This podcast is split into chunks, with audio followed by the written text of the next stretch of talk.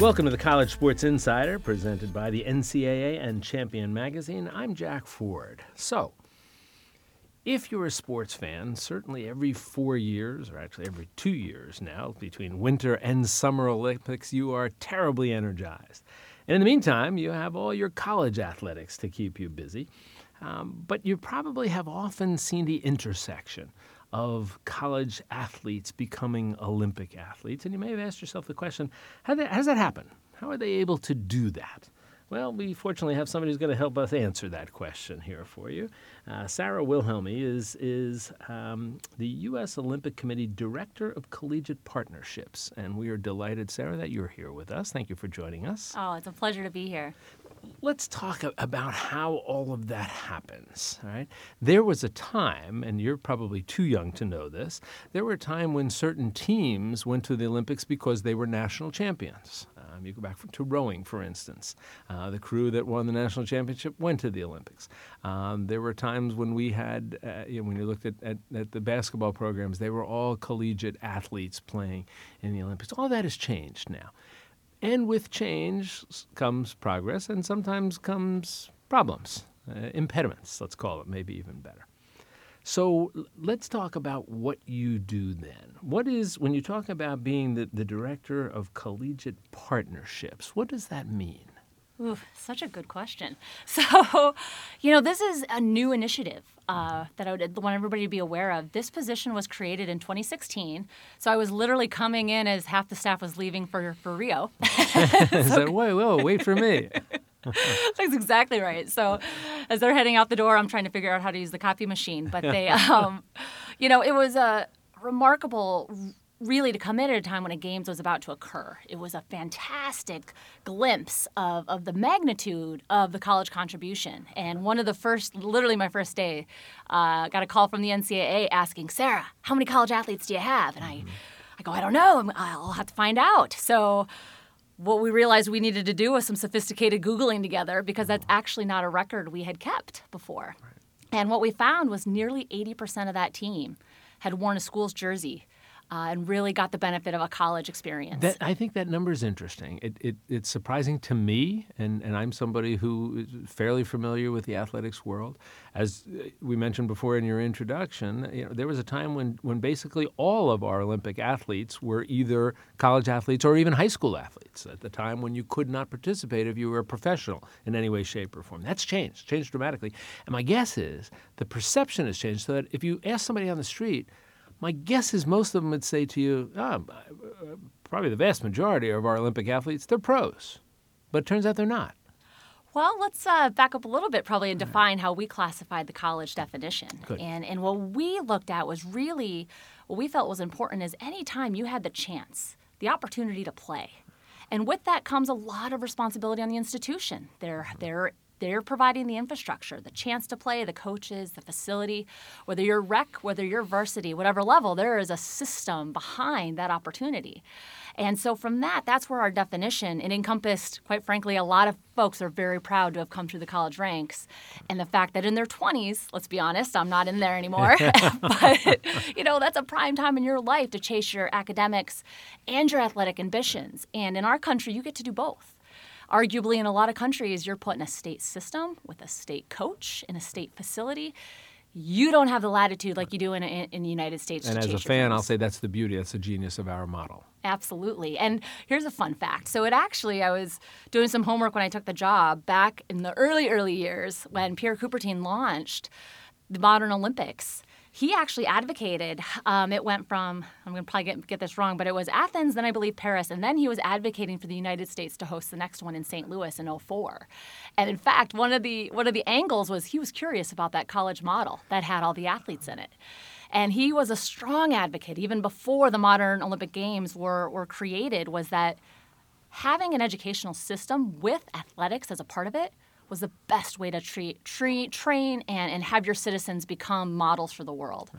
Well, if you think, if you go back to the Greek model, all right, the Greek model were they were they were scholar athletes, yep. truly scholar athletes. When you talked about that, that you know, thousands of years ago, And the notion was the mind and the body were, were both inextricably intertwined, and you wanted to seek perfection for both of them. So uh, what you're saying makes sense. Uh, interesting how, how, however, as you said, for the rest, most of the rest of the world, although many of them now, I, I, I did a conversation with President Mark Emmert, and he talked about how Japan, especially, is looking at our model and trying to say maybe this would work for them too. Um, so in, in, any event, we're, we it, it's it's changed now over the years, and let's talk about your function. I would suspect, and you can tell me if I'm wrong, I would suspect now that although um, I would guess just about every athlete you know, who would ever have the opportunity to participate in the Olympics would jump at the chance. What a great! And I know you've we've seen many of the professional athletes who said, "Look, I don't care how much I'm making, money I'm making. I want to, I want to have the USA on my jersey and, and participate." And yet, if you look at, at what's some of what has been happening in the intercollegiate athletic world, we are, as a consequence of, of finances and budget cutbacks, we are losing a lot of what is often referred to as the Olympic sports within the, the parameters of college participation. Talk about that a little bit and what sort of problem that's created for us. Yeah, I, you know, in, in my limited time at the USOC, that was one the the big impetus I think for having a position created for the first time. Kind of coming back full circle here with my position, but it was created with a lot of anxiety. In that 2013, 14, 15 window, there was lawsuits. You know, we've got uh, the the basically the NCAA governance structure changing and conference realignment and all of that turbulence made a lot of the folks that we call the national governing bodies. Those are the the entities that oversee every sport in this country. So USA Track and Field, USA Swimming, etc. They really raised their hand and spoke with the USOC leadership, expressing this need. We have to be we have to be supporting the Olympic sports in this space, given all this change and turbulence, and a real fear that the entertainment pressures would would create more pressure that would then put the pressure on campuses trying to sustain their Olympic sports.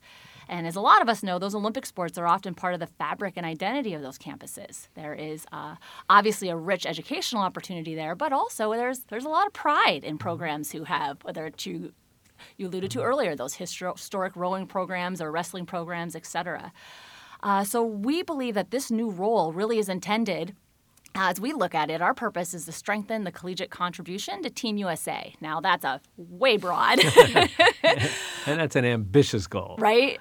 Yeah. But a, but a very worthwhile goal. Right. And, and I think what we're noticing is it's kind of a macro and a micro approach. So on the on the big picture, we need to unify, I think collectively again, college athletics is a part of our identity as a country.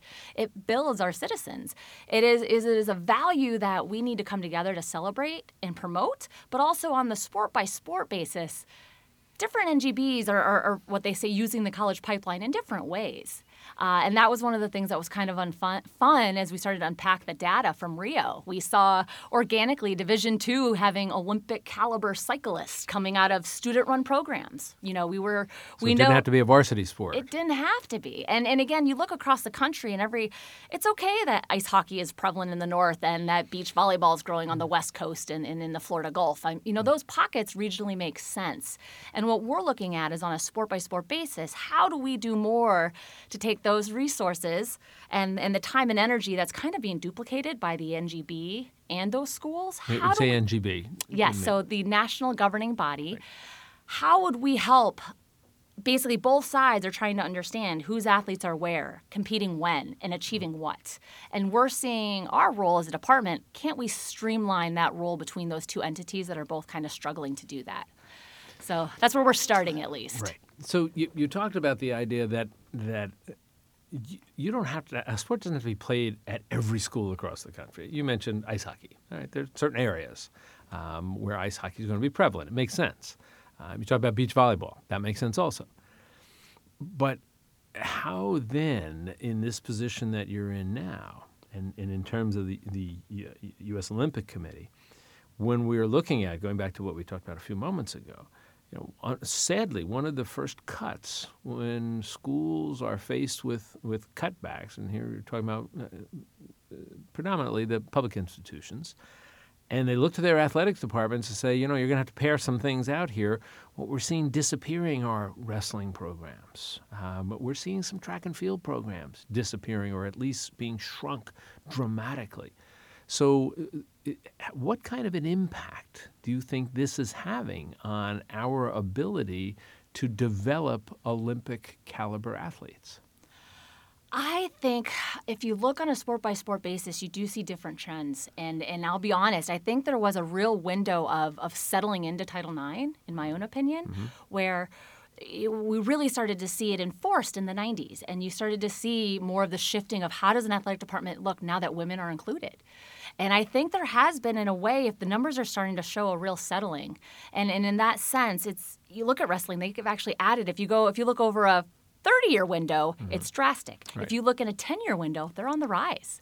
And what's fascinating to me as we start to look again Olympic sports aren't all the same. Just like every NCAA school is not the same. Division one, two, and three are not the same. And when we look at the wrestling pockets, one of the cool things they've dabbled in is what they're calling regional training centers. Mm-hmm. And they've started to have Olympians that are training at these different campuses. And they've obviously have a great vested interest in the communities there. Uh, they're giving great training grounds for the next Olympian coming behind them. And we have seen what they would articulate, the leadership of USA Wrestling said, man, Sarah, we probably had, you know, five to seven strong programs probably seven years ago. They would say now we're pushing 2025. He's just said it's just really sparked an, an energy across the country mm-hmm. in the sport of wrestling. So as I look at our department, we want to look, we, we kind of call the, um, the pipeline, and we're thank goodness there's not 50 different spigots, but there's probably about five or six of, of ways that NGBs can learn from each other who are in a similar sports sponsorship pocket. Mm-hmm. And, and how are they leveraging the energy in those pockets differently and more collectively? So, talk a little bit about, and, and this might be useful for folks who are listening here who are uh, perhaps coaches or administrators at, at, uh, at collegiate institutions. Talk a little bit about your um, what you're doing as director of collegiate partnerships. What what is it that and I know you're sort of getting this up and running, but what is it that you're you're hoping to do to bring them and and you all together here? Yeah. So, what I would say, kind of out of the gates, I think we really had to get our house in order this first year. So, I was again surprised to come in on day one and not know really the depth of our roster from a college perspective. So, getting our arms around the numbers. Number two is leveraging all those communication channels. And, and this is for kind of a couple of reasons. Once we know the information, you can make better decisions, but you can also help those schools activate because they're the ones, in a lot of ways, and I'll give you an example of this, but we want those communication channels strong with the those who are invested in the programs at the campus level. So, for example, we had a, a comment by our staff. Well, Sarah, why don't if you want to recognize the colleges, just put an ad in the USA Today. And my response was, yeah, that'd be that'd be cool, but. Mm-hmm. What we want to do is not so much the masses, not the folks reading the paper at the barbershops or the beauty salons. Mm-hmm. We want to hit the audience, the leaders who are vested in those programs at the campus level. And we know that the presidents and the board of trustees and the athletic directors, they are reporting and accountable to their communities and to their donors and to their alumni. So, how do we arm those campuses with the tools to celebrate the success that their institution's generating? So, that's a bit of a paradigm shift for us. I think at the USOC, we've had a very national approach, and this is an example where we're trying to take it back to the stakeholders and to their vested interests. Yeah. One of the things that you've been able to do is put together a, a collegiate advisory council. Tell me about that. Yeah could not be more honored, honestly, to work with this audience. So many, many thanks to Kevin White uh, at Duke and Bob Bowlesby at the Big 12. They have both served, and Kevin White still does, on our board of directors for the United States Olympic Committee. And their vantage point has been so enormously helpful of seeing the college world and the Olympic world at the same time. And, and with them and their guidance, we've been able to kind of strategize. We really need to get the quite frankly, a lot of the high performing institutions, having them come to the table and help guide our direction a little bit. And coming back to the numbers, uh, looking at that 80% of our team in Rio, almost 72% of that team came from schools in the Autonomous Five conferences. So if you look at our roster, you will notice that kind of per, um, that audience is really reflecting the athletes who came to join us in Rio. And I tell you what, it's such a rock star group, and they have such a passion and conviction for this Olympic model of education. And they're really giving us, uh, we just met this past December at NBC and, and set out our mission and three priorities that we're kind of anchoring into this notion of, again, getting tools to school, celebrating those athletes, working on a national campaign to promote this relationship. And then what I'm probably most excited about is this, what we're calling our Pathway Project. And tell me about that. Yeah, so the path it's the, this pathway to the podium, which again is so unique in our country, and and that's a great term, by the way. It's fun, right? You could use that for anything. That certainly works for the Olympics. For sure. The pathway to the podium. You know, and as you mentioned, impediments. You know, this on a sport by sport basis and collectively, that's the, the path isn't necessarily as smooth as it could be.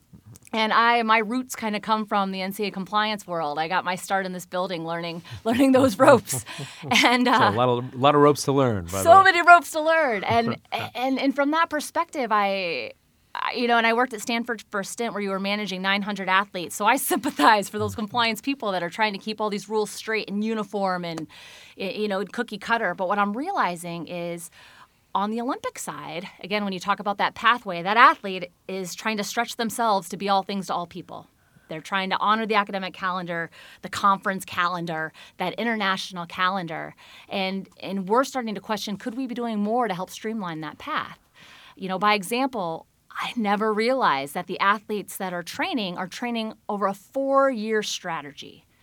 And they may very well be intentionally resting those bodies that year after a games, and very, very well two years out in many sports are the qualifiers. So you're not even guaranteed a team that has a seat at the games. You have to earn that seat. And we need athletes to help us earn those seats as well. You know, so could we do more to look at an athlete's career, you know, their academic, athletic, and their professional ambitions and, and look at it holistically? How do we help them meet their goals, which would include probably that podium path. Sure. So, and, and, as you said, the, the the calendar, if you would, of an athlete in terms of their performance and their training and their rehabbing and their resting, it's different from what it was a few decades ago, when oh, people man. just think, yeah, just you keep playing, you know, just get, get, go from college, go to the Olympics, go to the pros, just keep playing. Um, what has been uh, last question for you here? Um, as you've gotten involved in this now and kind of getting your arms around this and working through this this great advisory council you mentioned, um, are you are you optimistic that that you can put things in place that will continue to provide these optimum opportunities, despite some of the hurdles that are there, to to help better create that pathway to the podium? One hundred percent. I, am amazed at. I mean, again, we we we rocked the world in 2016. Mm-hmm. We're doing pretty great. We did pretty well. We did pretty well, right? So so in my mind, to keep this going, gosh, imagine what we can do if we actually work together you know and we have way more in common than in conflict we both organizations are so athlete centered and what we hope to do is just get the mechanics in place and, and honestly we're kind of looking on a trajectory that is right now get the house in order get us ready for 2020 and then after that we want to run uh-huh. uh, we are going to absolutely have schools celebrating their contribution every year not just every four yeah. Well, it, it, it, sounds marvelous, and, and we wish you every success, Sarah. Thanks for spending some time with us. And, and again, maybe we'll, we'll get you back here and talk a little bit more as this continues on the pathway to the podium. Thanks for spending time with us. Thank you so much. That does it for this edition of the College Sports Insider. Thank you for joining us. I'm Jack Ford. We'll look forward to talking with you again real soon.